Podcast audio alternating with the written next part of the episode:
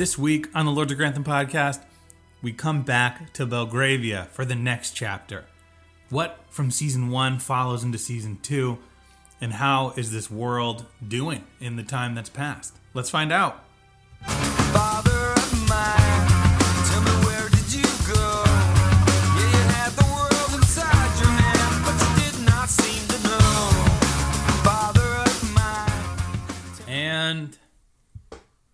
Didn't think we'd be back here so soon, but Corey, it's uh, Belgravia, the next chapter. What is going on?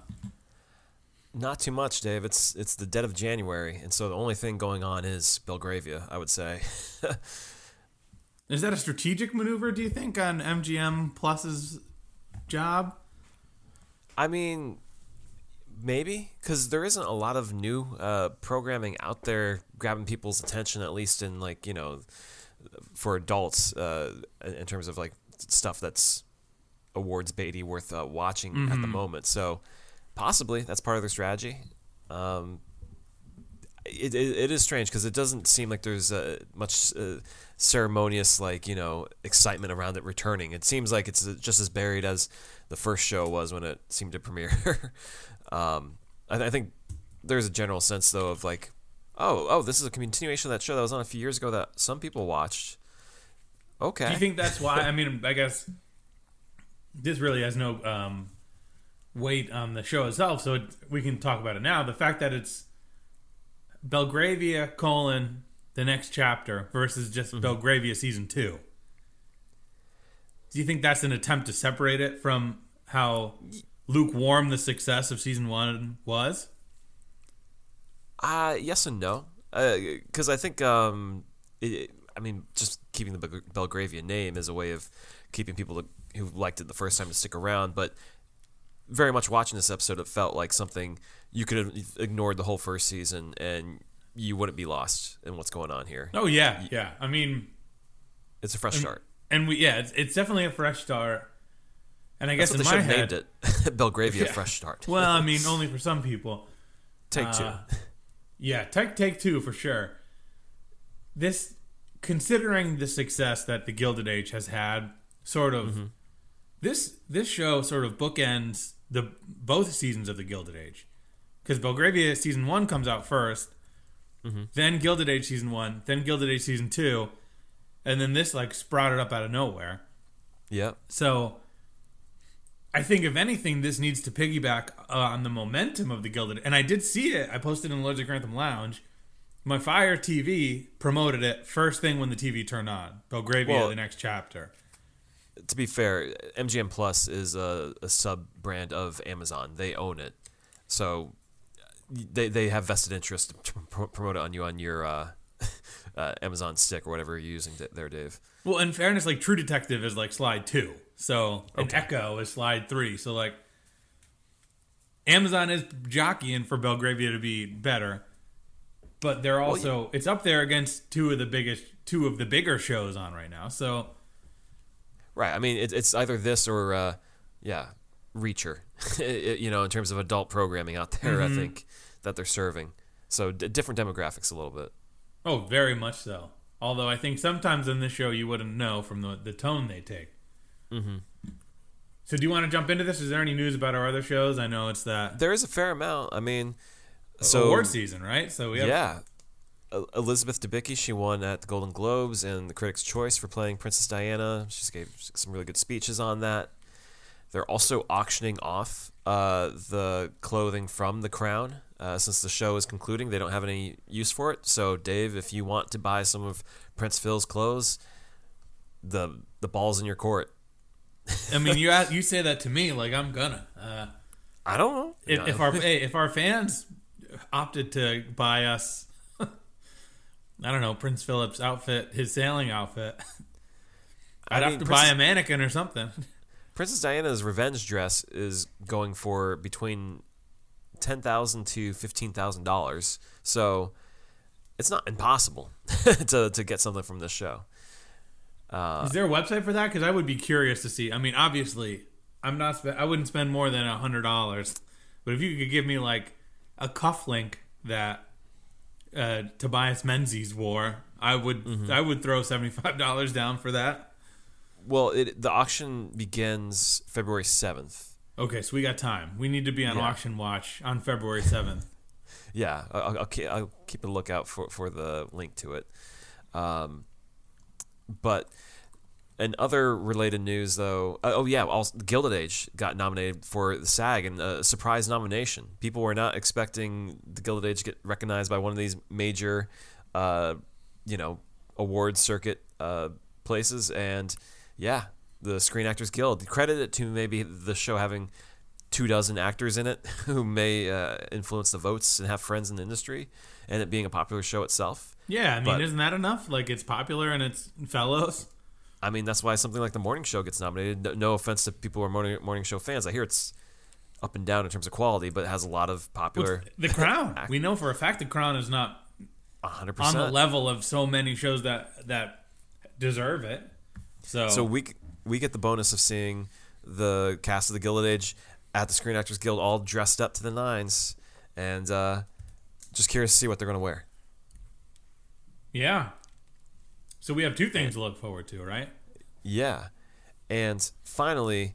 Hugh Bonneville's ex-wife is embracing the Uh-oh. good, li- good, good life, according to da- Daily Mail, uh, since her split from Downton Abbey star, as she installs fifty thousand dollar pound greenhouse to grow her own fruit and vegetables.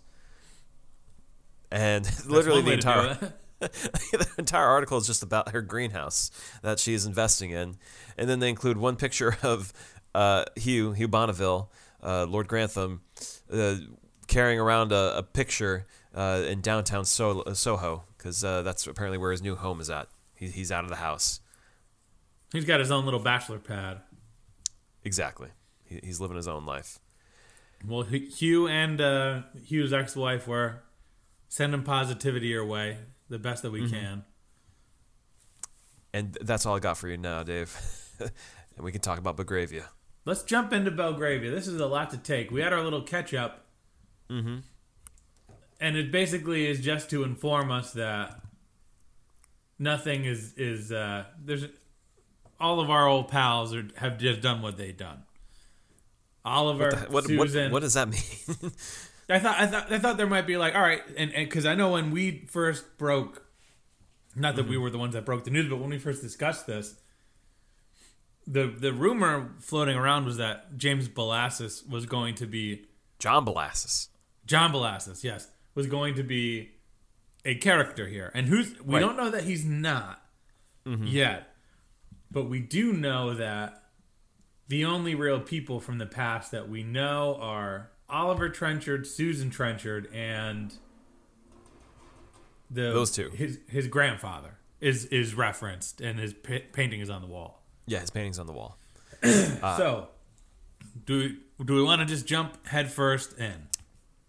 Well, uh, what are, what's your general impression of this episode, Dave? Just off the top, what did you think of this new chapter? Next chapter, rather. Well, I feel like this would we're, we're jumping the gun. This is something we would typically save for a little No. later. Just initial impressions. My initial impressions were I'm, I was fired up to hear the John Lunn song. Yeah, it's Uh, great work. Um, d- very much a, a person that would help make the Gilded Ages backgrounds noise come to life. So good on them for keeping the John Lunn intro. I like that. I hate MGM Plus. Okay. I mean, if they want to Tell more. sponsor us, that's great. But we need multiple users on the interface. Yeah. It's an ugly streamer. It's just not great. Um, and you know what? I'm gonna let's let's. I'll say it right th- right out the gate. What is this? You know, Ross Poldark had bad hair in one season of Poldark. Mm-hmm. Frederick Trenchard is a new level of who is the why? What do what do women like about this guy? Yeah, I clocked that too, Dave. It, it looks like he looks like a man who used an electric shaver in the morning. That that Yes. beard looks electrically shaved. Not not like classically clippers or anything. It's all too perfect. Yeah, I watched that. I, I know I talked about it a couple weeks ago. I watched a Hallmark Christmas movie about a ghost from the early 1800s. Okay. And the one thing that I said was that this ghost has too good of a beard. And I think it's because Yeah. I'm, I'm a guy who's had a beard for now 15 years. Mm-hmm. That I'm we're men are clocking this. I don't know if women are clocking the in the beard and the hair. He's too well groomed to be this gruff guy that he is. That, that it's too fine of a comb that he's using. I know he's rich, but it's it's really fine that comb. Just circling back though, before we go down the, the drain on that, did this show feel like Julian was missing? Did you did it feel different to you? Uh, I I don't want to say it felt like he was missing. Like I feel like his fingerprints are all over it, Okay. but it definitely felt a little bit like uh, like a style rip. Really? I, I to me it felt concertedly different than a Julian show. Uh huh.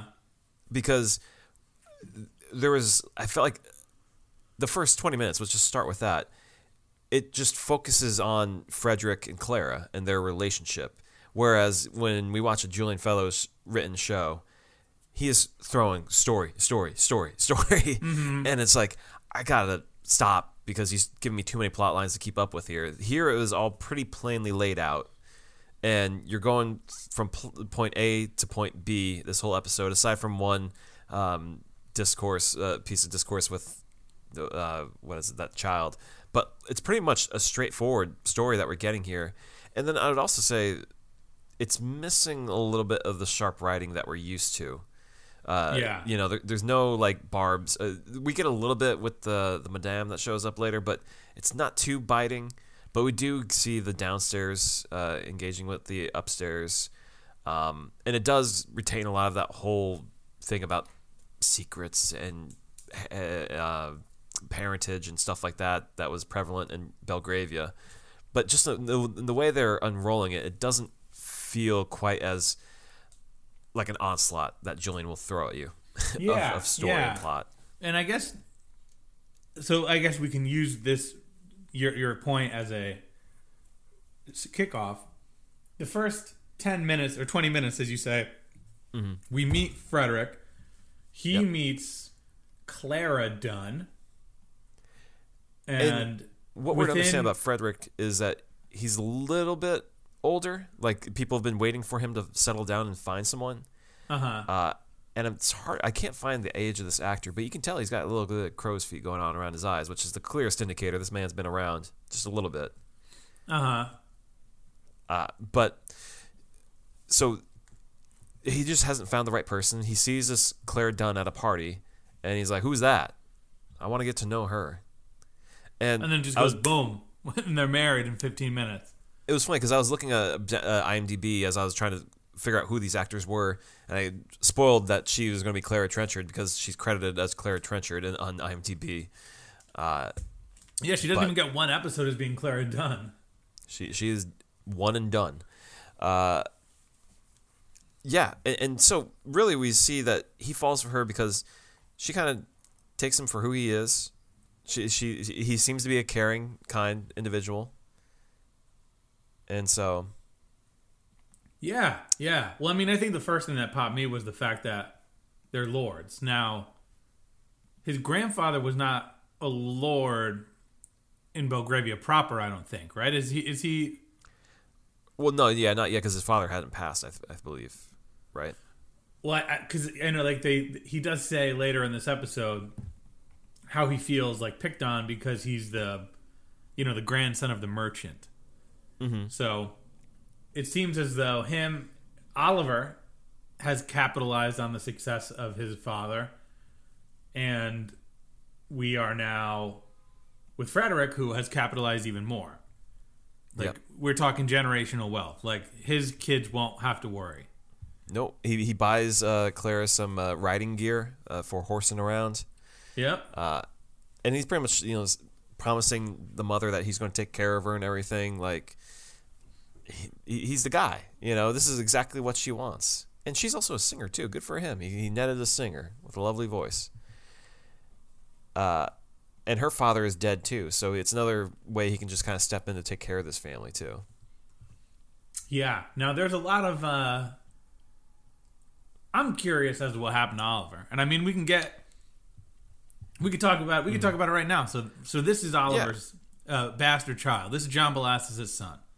Yep. So we see a few flashbacks of this guy having, you know, moments.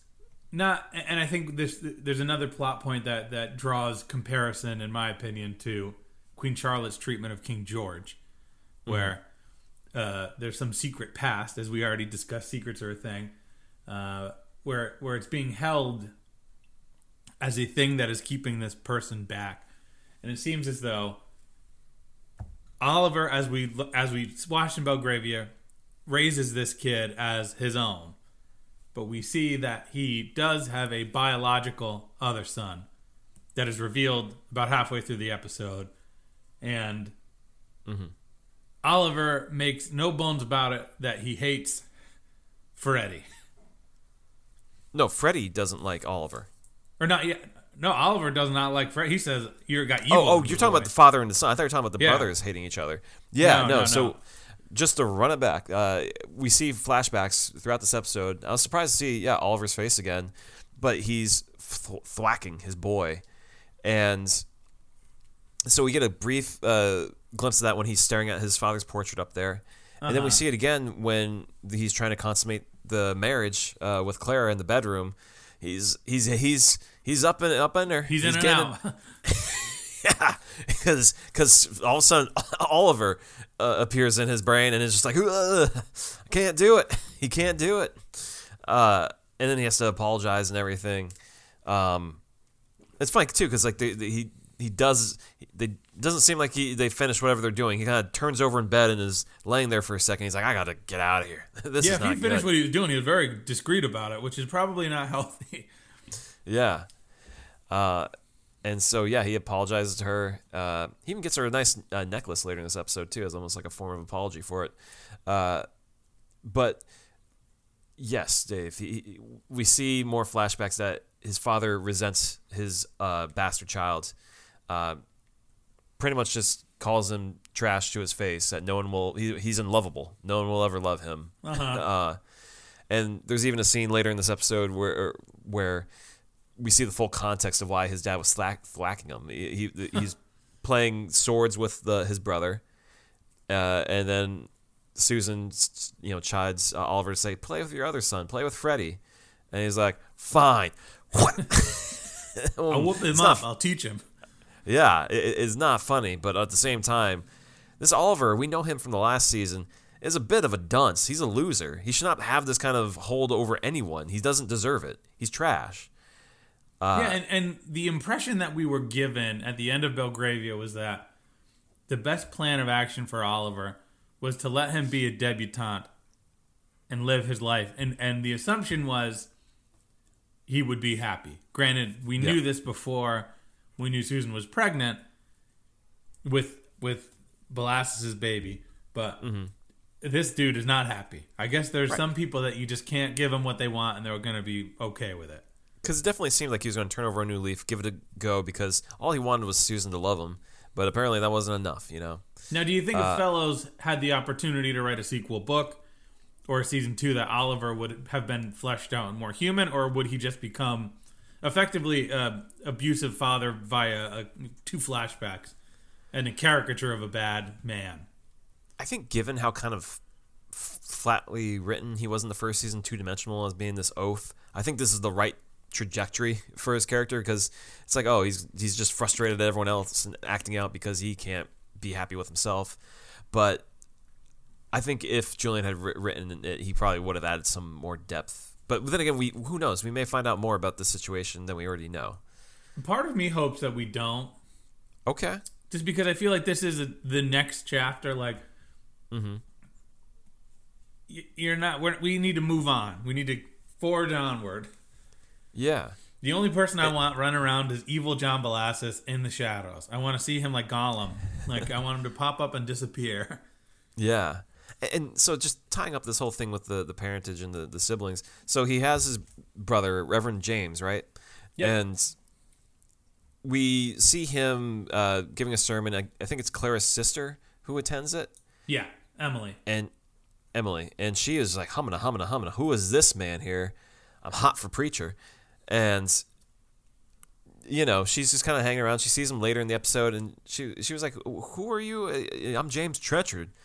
Ever heard of me?" And- she's like, "Wait, I'm Emily Dunn. Uh, I'm the sister of y- your brother's uh, wife. What a small world. I feel like we just leapfrogged like the whole episode to get to this scene. No, we'll circle back around though. Okay. Uh, but the the thing is, it's clear that he is not a part of uh, Frederick's life. We even see a moment where uh, Reverend James goes to leave a package as a congratulations on the marriage at his residence, and Frederick Frederick is just watching from across the street. he doesn't want to Yep. interact with him at all. Now that's a Fellowes move. Fellowes likes a guy standing a stone's throw away, just not acting. Not at all. Uh, and so, yeah, Frederick, he is pretty much on the outs with his brothers, not involved. But the thing is, here, is they don't hint at this in this episode that Frederick is the bastard and James is the rightful, probably heir because of the bloodline. Uh huh. Do you think they're going to play that card as if it's going to be a big reveal this season? Or is it something like, well, if you know, you know, and you're all the better for it. And if you don't know, we got something in store for you? How do they play that out? I really don't know how this could go. Like, and, and I, this is another thing coming off the heels of uh, our boy Reverend Forte in Gilded Age. We just had a noble priest, nice guy, having a storyline that winds up with his w- widow being left with a fortune that he wasn't all the way in on having. So we do see him preach about you know, sort of standard issue uh, sermon about how, you know, material goods are are are causing people to prejudge each other, Yeah. and so part of me thinks that he is altruistic enough to not want to be the heir of the Bellasis or the oops, Bellasis of the Trenchard fortune, but who's Are, are we fantasy booking this all the way out that th- there's something where we find out maybe Freddie knows the truth about James Trenchard and his blood, and then they'll come they'll they'll come together when James says, "I don't want the money because you're my brother. You can keep it." And then it was all a misunderstanding all along, and then they'll be a happy family again. Is that too? Is that are we I don't- sh- well, shooting our shot too is- far here? Do you think that might be why they spend so much time saying that he continues to work in spite Hmm. of being generationally wealthy? That he his Trying family his taught own. him to work. Do you think? Su- because we see in the flashback with the thwacking of the sword and shield, Mm-hmm. Susan, his legitimate mother, says to him that never cry, never allow yourself to be vulnerable, and and just be strong. Yep. So maybe So that's how he is. maybe Susan basically said work hard because you know there's a world. Well, also we don't we don't know. We have not been told outright that Susan and Oliver are dead, right? Uh, I think they mentioned that Oliver has passed, but I, I don't know about Susan. Um, I don't know. Mean, we'll Because I know he, he he inherited the home from I think he inherited Yeah, from his father. Yeah, yeah. But the the one last piece I'll say about the whole Oliver of it all is the last thing of this episode we see is Frederick throwing um like a pendant of the cross wedding gift. shield. Uh, it's like why would he have the cross shield as like any like why would that be like a, thing of significance given to him in any context? Like why would people know about this? well, it must be like the family seal incident. or the family uh, Maybe shield or whatever it's called. just seems a little bit crass considering it's tied to horrible memories that have scarred him for life. Yeah, well, I Uh, think this all ties back to how he was raised, and Mm-hmm. and and if he's told not to cry, he probably doesn't confide in his little brother that he feels jealous. Yeah. I mean, I think ultimately, and this is fantasy booking the whole season. I think we end the season with the Reverend and Freddie on agreeable terms, and some sort of We'll see. forgiveness having occurred. We'll see. We'll see. But, But let- let's let's let's jump backwards, and let's talk a little bit about Clara and her sister and her mother. Yeah. So we we see Clara as sort of this wide-eyed, pretty, you know, pretty much standard issue romantic lead. Mm-hmm. And Emily, despite also being young and pretty, is just a bump in the road. Yep. And they have no money to their name. They have status, but they're not really Father's wealthy. gone, man. Yep. Dead dad. And every during this whole courtship sequence, we're just painted this picture that Emily is a, a pain in the butt. She thinks Just a that little bit. Freddie's full of himself and egotistical, and she doesn't think it's good. But Clara is obsessed with him. She thinks this Yeah. is great. He, he's shown a liking to her. He, he does seem kind, especially uh, up front, you know, with giving her stuff and coming to visit the family. He, he sounds like he, he just seems like an okay guy. No, And at so- first I thought he was love bombing her. He is a little bit. He is definitely, but this the turnaround is so fast that Mm-hmm. it seems like it worked. there, Yeah, there seems to be no backlash for, you know, like if, if his love language is gift giving, he never seems to reveal that like he's terrible at the other stuff aside from words being uh, vulnerable, which Mm-hmm. I think will again be hopefully his character arc is that he grows as a man, but. Right. Because the funny thing is, he's carrying on a lot of traits of his father's where he's very weak. So we see a scene early on where Claire and him are having dinner, and a portrait artist comes up and says, "Oh, hey, I, I took a picture of you. Uh, look," and, and it's almost like a, a street artist when you're walking down the street, like, "Hey, picture." and, And this is on their she- like honeymoon or you know their wedding yeah. night. She happily accepts it, and he's like, "You know, as a ploy, right? You know, I have to give him some change here." And she's like, "I just want a nice picture." Oh, I'm sorry, but it's the first sign of him almost trying to control who can, you know, in, interact with her or can make eyes at her and stuff. Because I think he's too insecure with his position to accept Yeah, that. and he he immediately apologizes and says he has Yes. a, he he's a jealous man, and right, he's aware of these things. and I think that's where I, where he has that uh, ability to grow is that he is Yeah, he owns it. That does I mean again owning your emotional shortcomings is not an excuse to be irresponsible. So Mm-hmm. he definitely has his moments later throughout the episode. Like he said, they go to consummate the marriage, and he leaves abruptly. Who's to say whether or not the act had been completed? But Yep. he's she's shocked that he won't sleep there.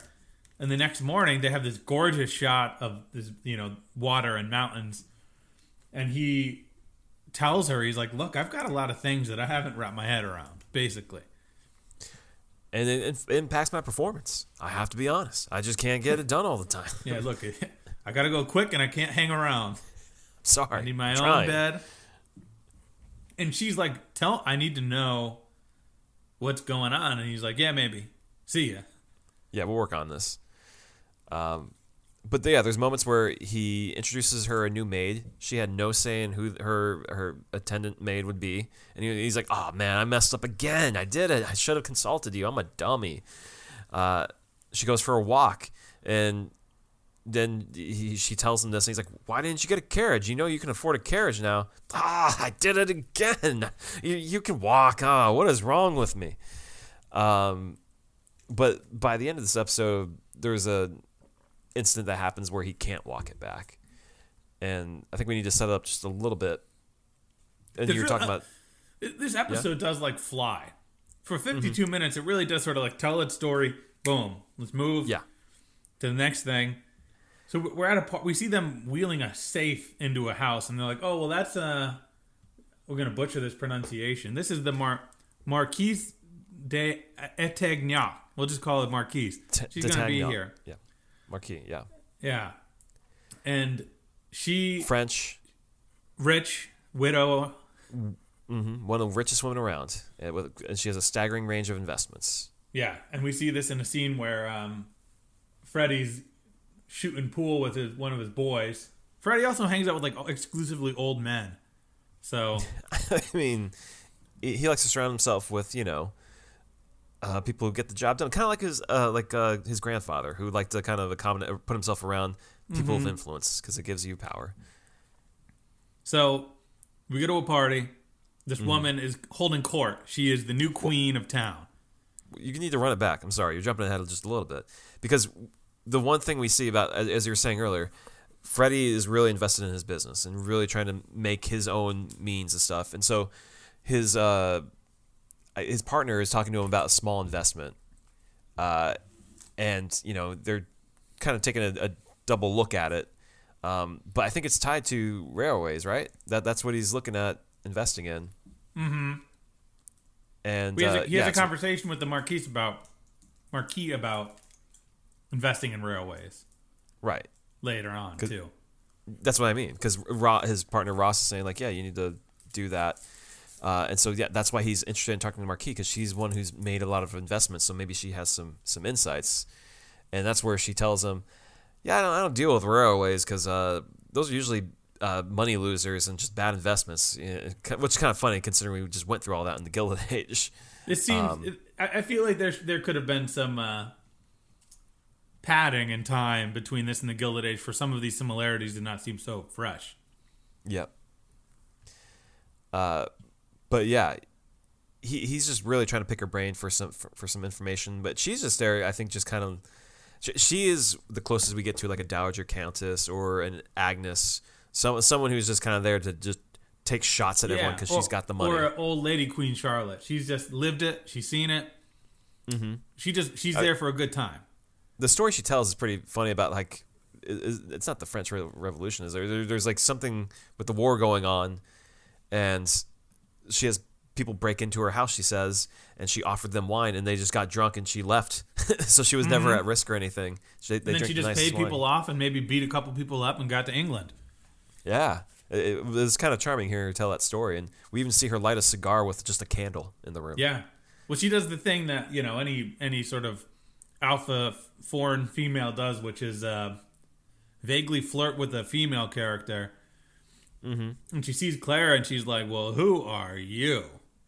Let me get a yeah piece of that." vava vava boom And then Clara's like, "Well, I'm uh, Trenchard," and it's like, "Okay, okay." And Mm-hmm. six weeks married but they're neighbors Oliver- they, she says she makes a point like oh we live close to each other We got to be friends.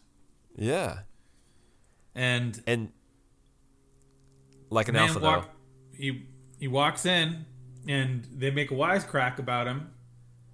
She says, "I've been talking about. We've been talking about you, which is not true. They had not been talking about him. But this is the most insecure man in the world right now. So if he thinks people are talking about him, his ears are ringing. Yep. And then they get home, and he is not having it. Well, because it's this brief exchange where she asks Clara, "So has the marriage met expectations?" And she's like, "Oh, you hesitated to give an answer. Obviously, something right there. Not my problem." And then she remarks to uh, Frederick, "You must pull up your socks," which is a way of saying like, "Get it together, brother." Yeah. she don't, she ain't gonna be happy, and that just lights him on fire. He is crushed by that, and he blames it all on Clara, and, and, and cites that the Marquis is very important to him. How could you embarrass me? This is all on Mm-hmm. you. This ain't me. This is you. Uh, Yeah. And this really just shows he's a dumb man. he, he he really has no wavelength to really have understanding here for what just happened. well, he's. I mean, I think ultimately, and I feel like the one thing I kept thinking in my head this whole episode was like, these people all need therapy. They all just need to talk about what's going on because mm-hmm. he's insecure because of the way he was raised. He's insecure because of his dad. Yeah, Like, his loser I don't. dad. I don't think. I don't dislike Freddie. I think he just needs to lock it down. He needs to talk Yeah. to somebody, and I think there's a character that we might get to do that. We'll see. so what happens is Wait- they wait, get into Freddie, this though- fight. He he seems like the kind of guy though. If you were to call him Freddie, he'd be mad. He wants you to call him Frederick. He's he's Mm-hmm. disrespected if you call him Freddie. He's that kind of like thin kind of guy. Well, I'm going to Thin-skinned. keep calling him Freddie. Okay, all right. So we see they have this argument. Mm-hmm. Clara's like, "I need to go for a walk."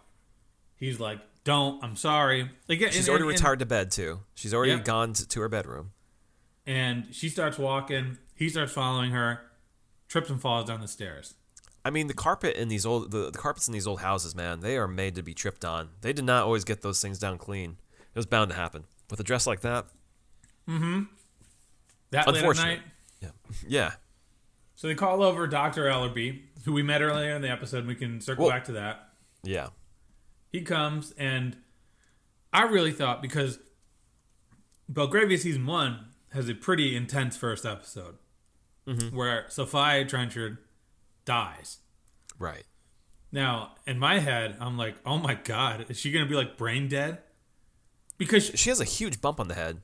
but she she barely falls. Like whoever, whatever stunt performer they had, clearly this show does not budget for stunt performers because mm-hmm. It did not look like an intense fall. Yeah. but she's this doctor's like, is everything okay? And uh, the maid Davison is like, it's not what you think. Trust me, I saw it. She just fell, Yep. and that's where we leave that. But like, what in my head, I'm like, are they gonna really put her in like coma or make her like unable to walk? They already do the thing too, where Ellerby, uh, yeah, the Doctor Ellerby is like checking her like abdomen and stomach to make sure everything's okay there, because who knows if she's pregnant or not. Um, but, I, yeah, rough to, to start off with. Um, yeah. Thank. I mean, I I think I have high hopes because the way that Mrs. Dunn talked about Clara, I don't think she's going to get tortured for nothing here. I think this might be like Queen Charlotte. Like we're Yeah. going to find the good in Frederick, Freddie, and we're going to get there by the end. Granted, he doesn't have. He's not mad. Freddie's not mad like the king in, in Queen Charlotte. Yeah, and you know one thing I'm wondering too is, is there any interaction at all with like uh, his cousins? You know, with uh, Lady Maria Grey and uh, Charles Pope. Like, are That's they at I all? was. I was like halfway through the episode. I was trying to figure out if they were going to play into it. Yeah, because you'd think they'd have some family going on, but I don't know. Uh, but yeah, the, the uh, outcome of that whole fight and everything, she's alive, alive, but he throws that pendant at the wall. He's he's mad, uh, Freddy. And that's a lot of most of the episode, aside from the one aside that we didn't mention, which is the Duke of Rochester's uh, son. We also didn't talk about the uh, sort of uh, the woman throwing herself in front of the carriage for seemingly, you know, whatever reason. Oh yeah, what was that about? I really don't know because so the whole first half of the episode, Emily is played to be like a bum, like mm-hmm. she's a grump. Then she sees this reverend who we find out is James Blassis or Blassis, James Tre- Trenchard. Trenchard. Sorry, Not Trenchard, We- I spent, er, not Jack I spent so ma- I spent so many months ready for John Bellasis to come back, and there's no Bellasis at all. Yeah, That sorry, I need to get the name Belasses off of my brain before we can move forward. Trenchard. Um, Trenchard. So, and then all of a sudden, when she sees the Reverend, she's Mm-hmm. like, all of a sudden, chipper and like, oh, okay. Yeah. And she's walking back to the church to contrive a situation to talk to this dude. And this woman with like a rag over her head just throws herself in front of a carriage. Yeah, yeah, it just happens. And she kind of looks similar to the Duns. She looks like she could be related to them. Um, but I don't know. She she uh but yeah, she falls in front of uh the carriage and she looks like she needs help. Yep. And then we see they bring her into the church. The Reverend comes out, and Clara or Clara, uh, Emily tries to make a pass, and the Reverend is like, "Get out of here! I got it. Maybe Yep. come back in a couple days." So it seems as though she's just getting swatted away. So And Hopefully- few, yep, Hopefully. yep. I was gonna say, hopefully, this, that he softens up to her, or she softens up to yeah, him. there, there will be some softening, and then I think Yeah, it's going to be yeah. a struggle. We'll see what happens for them. There's some downstairs stuff, but just finishing with the upstairs, the Duke of Rochester's son has seems to be going through some depression. This seems completely unrelated from. Yeah, he, he can't keep it together. He keeps falling asleep or falling over, passing out, and so Doctor Ellerby is there, and he, he's looking after uh, him, and he's told in no uncertain terms by the mother that the, the son needs to be cur- cured. He is the one that's going to carry on the lineage. Do you understand? Um, and so I don't know what this has to do with anything. The only thing I glean from this is that Dr. Ellerby seems to be the kind of guy who's collecting information about everyone. He knows about the son of the Duke of Rochester. He knows that something went on at the house of the Trenchards. But when, when he walks in to find um, Clara there in bed, for some reason he's beaming. He almost looks like Dr. Nick Riviera f- from uh, The Oh, from Simpsons. like, he's a to everybody. yeah, yeah, it's like, oh, it's Dr. Ellerby. Why are you beaming? Why are you so happy to be here in this terribly uh, stressful situation? Well, I, I'm don't- curious because the Duke and the Duchess of Rochester are so seemingly like social needle movers from the beginning of the episode, and then we see their son bolt into the middle of the road with uh, Cla- uh, Clara sees it, and so I think part of it is supposed to be about the sort of social cover up that you give. You don't acknowledge the fact that the son. You know, I think there's a greater mission statement with making this I mean, character. thematically, there's definitely is something there. Yeah. Yeah, yeah. This is a real commentary on the, the system that they're living in. But I think Doctor Doctor Ellerby might just be like the magic uh, therapist doctor who talks to people and gets them to solve their problems. If if the one kid's We'll goal is to socialize and go swimming, then all I don't trust this doctor, man. I don't trust the doctor. There's a look I in his eye. I don't know. I I have I think he's okay. I think he's on the level. Okay. All right.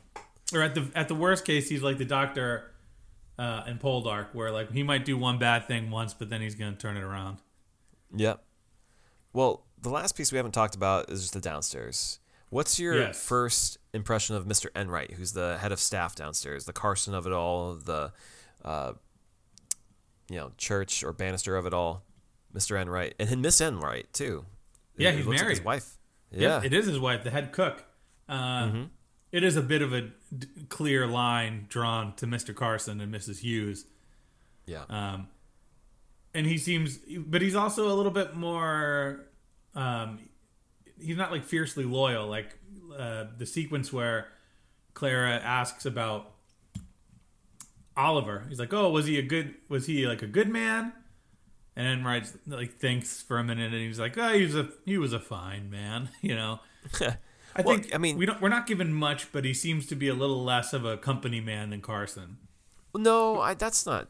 I don't agree with that because he does seem to be a bit doting on Frederick. I mean, Miss Enright teases him. Oh, that saying, is like, right. Yeah. what are you going to do without him you know your son or whatever essentially you know uh, that now that he's claimed and then we see the scene where he's kind of like eavesdropping on that conversation he's having with clara you can see his eye like i, th- I feel like he keeps a close eye on, on uh, frederick so i But, do he, think he is I think the lack of a of a reverence for his father. I, well i think that's more out of loyalty maybe towards frederick too Mm-hmm. Yeah, yeah. so that's I'm that. okay, I'm okay with Enright. He seems like a little bit like too plain for me right now, but I think the ones that we got to talk about are. Uh, incredible head of hair too i'll say that oh yeah, great white, white old man hair. Mm-hmm. But we so we meet Davison, and she knows fletcher Fletcher. Yeah. And we don't it's the- exactly know how. I, I, who's Fletcher? Is he supposed to be like the the male like um footman for for? Uh, He's a valet. Yeah, valet. Do we see him? Because I don't see him upstairs. I don't recall seeing Mm-hmm. him upstairs. But uh, Davison knows him from the past, and he's like, "Should I leave? Because you're going to tell everyone about my sordid past." And she's like, "You were 15. What they did to you was inhumane, and you know." No one should have to know about that. It's like I feel like I already know more than I want to know about this guy, and Yeah, and this she- is obviously not going to be the last we hear about it. And she says the thing like, you can change your look and you can change your accent, but I know those eyes. It's like, oh, wait a minute. We got a Bauden situation going on now. He's got a different accent. He's somewhere. he's not. It's Like, oh, from Wichita Belgravia, also. don't do this to us. Don't, don't hit these Yeah. beats. It's a little familiar. Even the one downstairs person, um, Maud, Maudie, is literally just an insert for, for Daisy or um, any of the young, uh, curious. Uh, yeah, because she's asking questions of like, why is uh, Davison here? and uh, what about, or, or no, what, or what does uh, Miss uh, what Clara look like, and all this stuff? And it's like, why are you asking so many questions, girl? Because you are that stock character. Um, so, yeah, I mean, just only bare bones of what we know about these characters downstairs, but that's uh, That's the episode. yeah, pretty much. And, And I don't, just I don't think it's, sake, I don't think it's a bad episode. I think there's a lot of moving pieces, and this is the one that really has to be the connective tissue from the Belgravia, which is a generation different than this one. So, Mm-hmm. It's a lot of connecting dots that I think now that they're connected, next week I might be able to just sit and enjoy Yeah. it. And, and there is a, a mention of like the Rothschilds' uh, fortune in this episode. The Belgravia, the next chapter takes place in uh, 1871, I believe, is, is what I'm seeing online. So we are literally within a decade of the Gilded Age. So who knows if they're eventually one day, if the show got popular enough, trying to work an inroad to that. Um, Something tells me uh, no. yeah. We know It's the, not- the hype train enough. behind the Gilded Age and the hype train behind Belgravia are two very different vehicles. Yeah, different type of railway investments. Uh, so I think this was a solid opener. It wasn't the most like upbeat or exciting episode. So I, again, in terms of attracting an audience, it's going to be that real core, um, you know, Anglophile crowd that really just lo- eats this stuff up. I think that's going to be tuning tuning into this, not getting any kind of people who want that kind of soapiness that you get out of the Gilded Age. And this is certainly soapy, but I think it's really lacking that hook. Yeah, it's a slow burn. And I, and I think the big problem was John Bellasis was dynamite last season, and we had Wilkinson, rest in peace. We had a real anchor of a of, of a name. Mm-hmm. Susan and Oliver were interesting. Like you could have done a straight Belgravia season two, and it would have been a okay.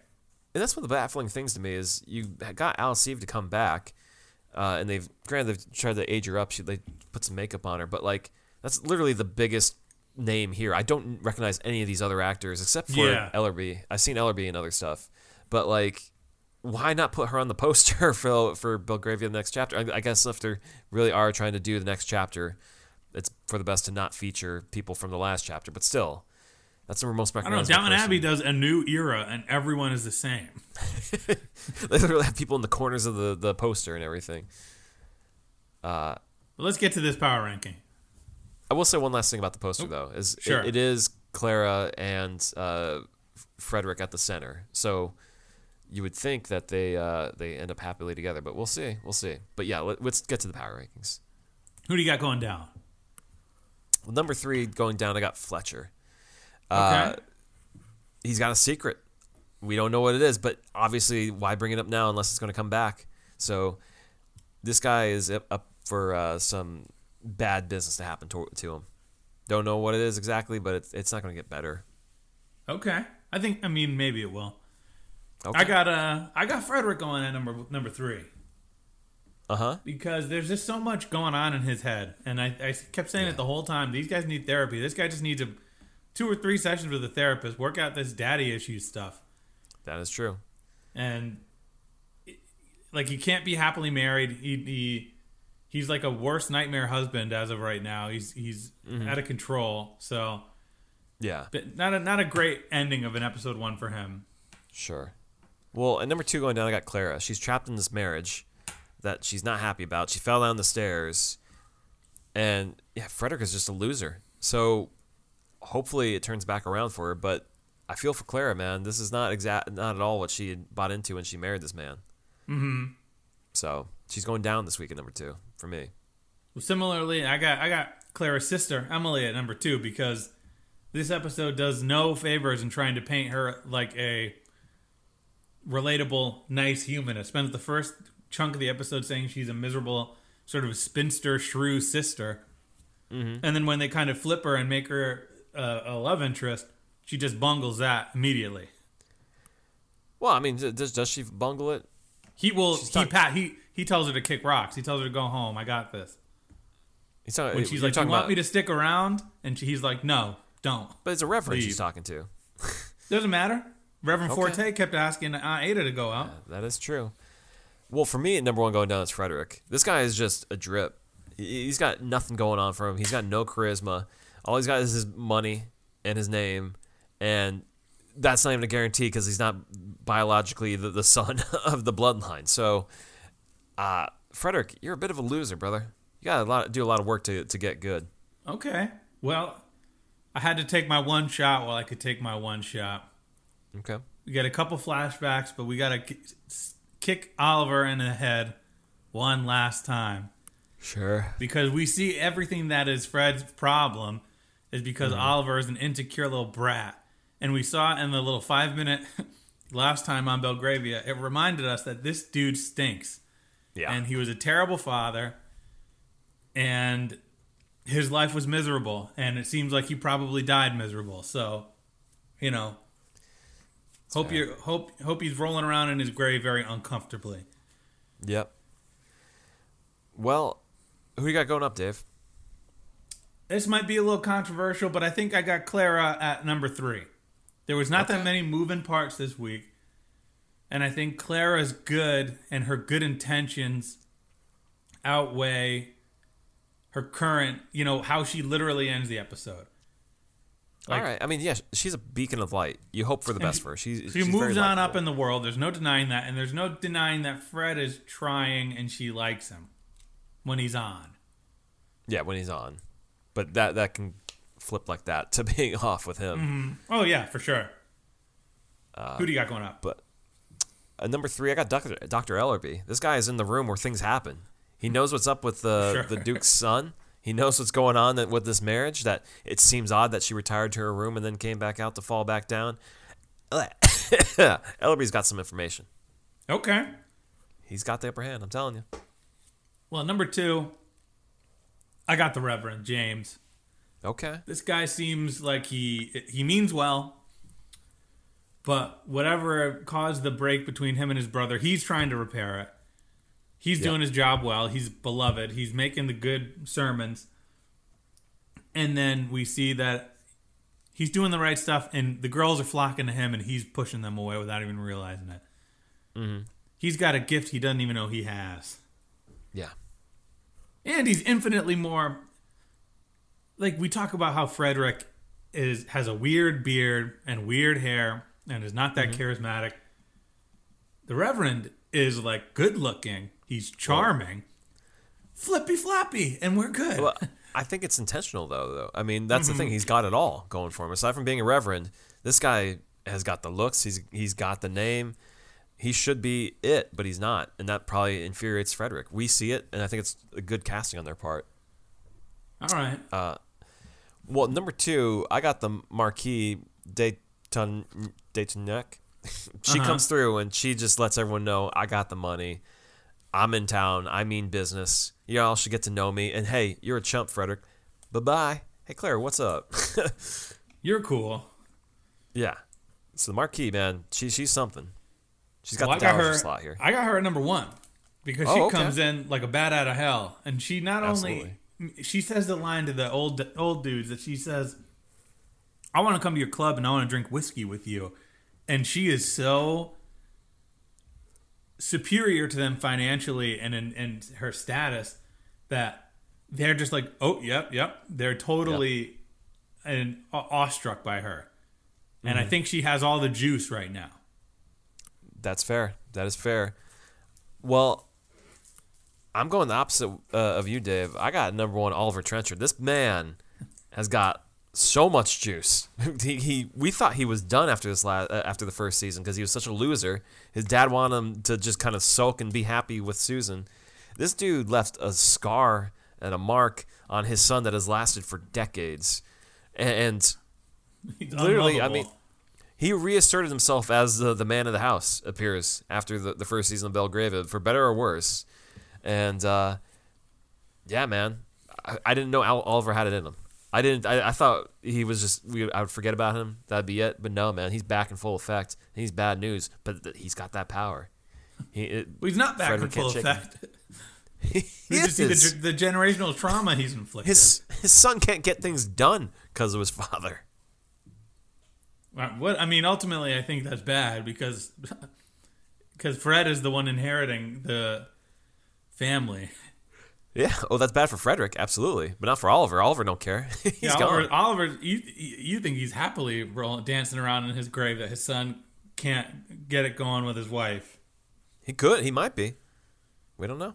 He says he's all you know he's got a rotten. He's rotten to the core. He that's what he tells his son. No one will love him, and so there you have it. Oliver, he's back. Deal with it, folks. It's new year. It's the next chapter of Belgravia, and we're going to cover next week episode The one two. character that we didn't need back is back. Can we, get, trade him out for Wilkinson? Can we get Wilkinson back from the grave? Come on.